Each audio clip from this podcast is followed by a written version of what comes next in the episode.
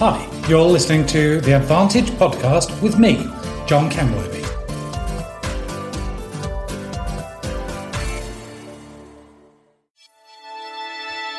Hey there, welcome to this week's podcast. This is John Kenworthy, and this week I'm talking about trust again. How great leaders build trust and increase engagement. Because a few weeks ago, four weeks ago to be exact, I recorded a podcast and wrote a, an article about the power of trust to succeed. And many people wrote in to me, sent me an email and asked, why is it that you can do something with the very best intentions, but find that it backfires and you lose trust? It seems that it is very, very easy to lose someone's trust, but oh so difficult to gain it back. So think of trust as a wallet full of cash.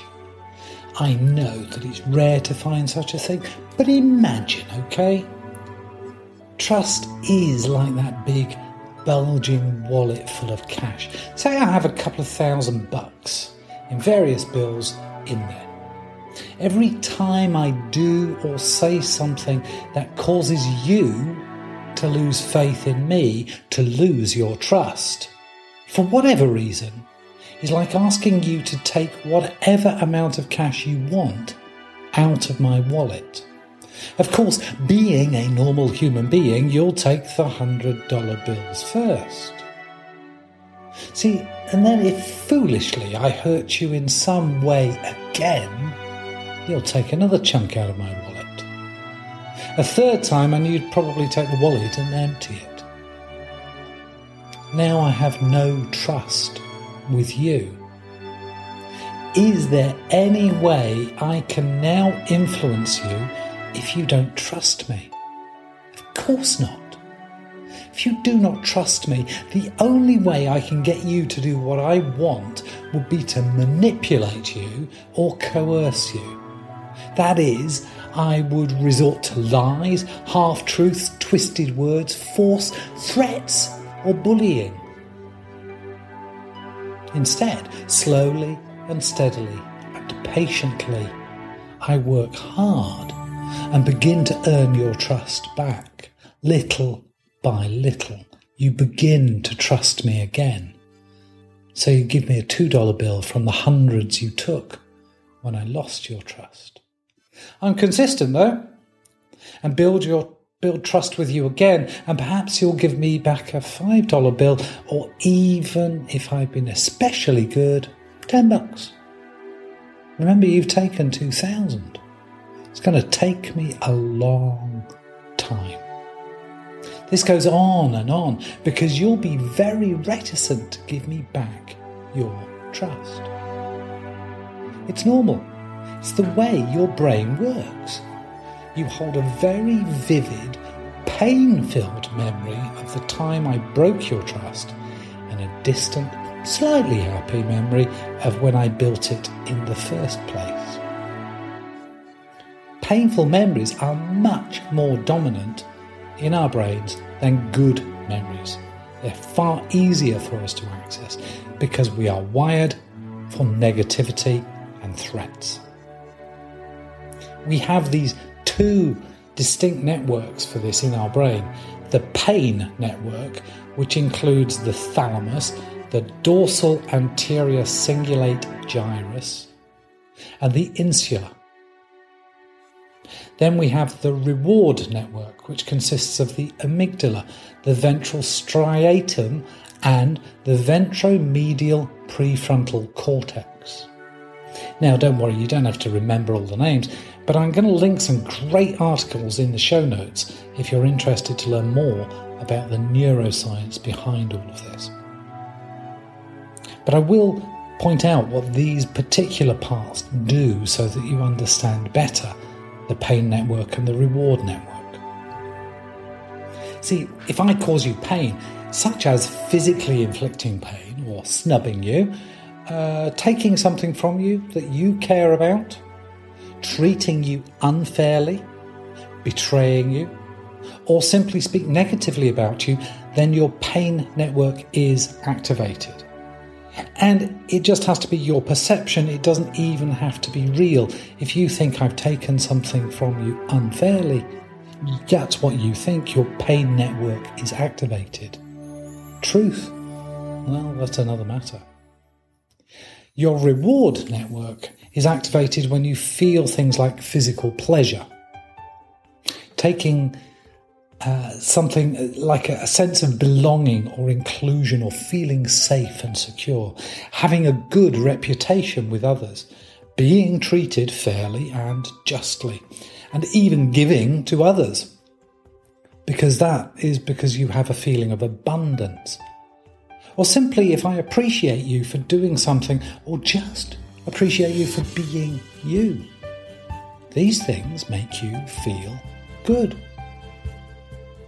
Smart leaders know this and they continuously activate your reward network, which makes you more productive and effective. Poor leaders, on the other hand, activate your pain network. Remember what I just said? Smart leaders know this and continuously activate your reward network. See, the biggest difficulty for leaders is not activating the reward network once or twice, it's activating it continuously. A leader can be deemed trustworthy by you for years, and then they inflict pain on you in some way. They break your trust. Even, for example, blaming others for their own failings could be painful for you. At that moment, you take that first big bill from their wallet full trust. You may trust them again, but there will be a delay in making the decision to trust as you check your personal brain records, your memories, firstly in the insula that I mentioned before, and then it's in the anterior cingulate gyrus or the ACG. So, the insula, what does that do in your brain?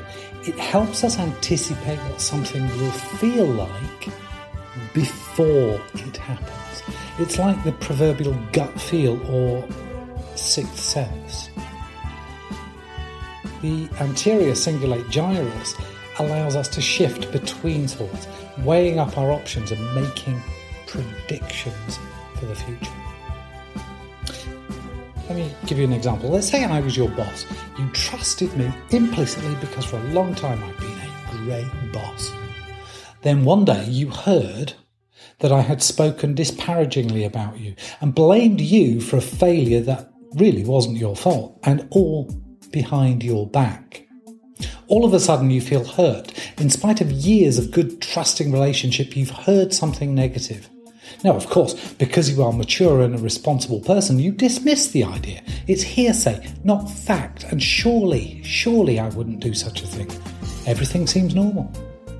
But you are now wondering when you speak to me or even just think about me and checking that pain circuit, that gut feel from the insula, that shift between the two options in the anterior cingulate gyrus. Do I or don't I trust him?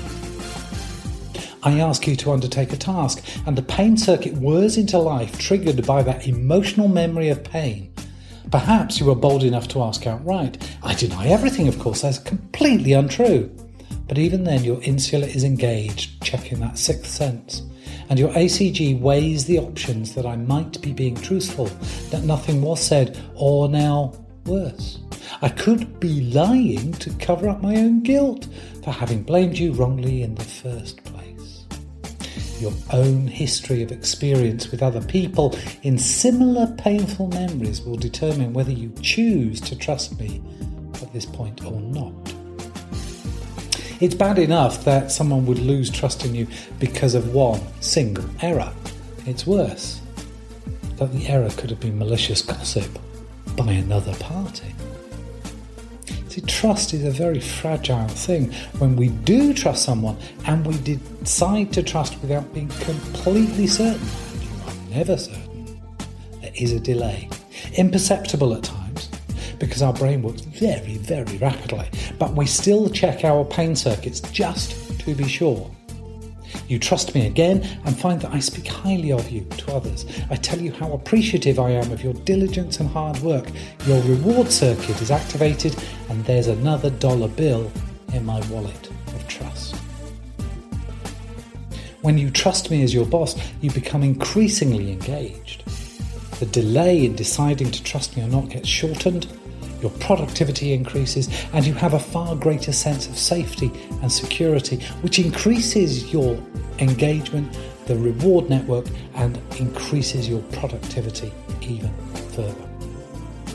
See, good leaders understand this and they make sure that they avoid triggering your pain circuits.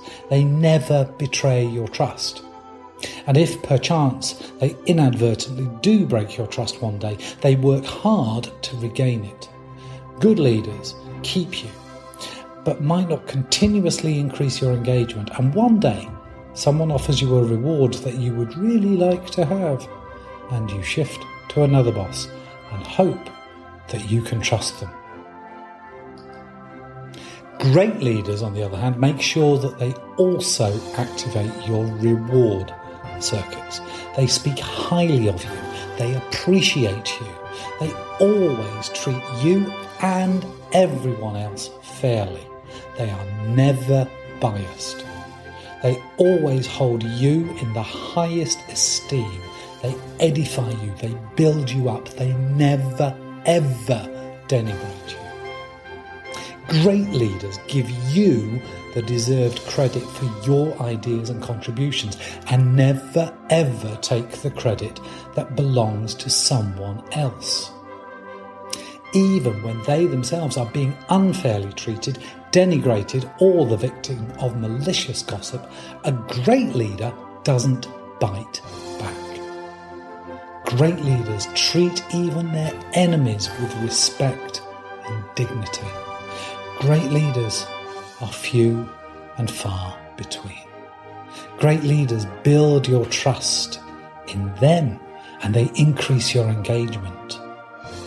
Do you aspire to be one?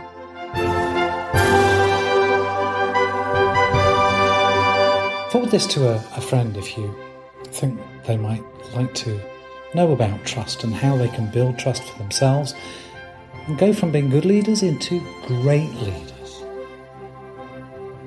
Have a blessed day. Bye bye for now.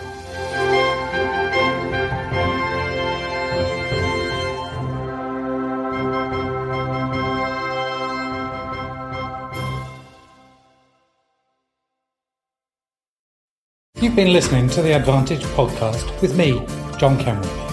To find out more, visit us at celsin.com.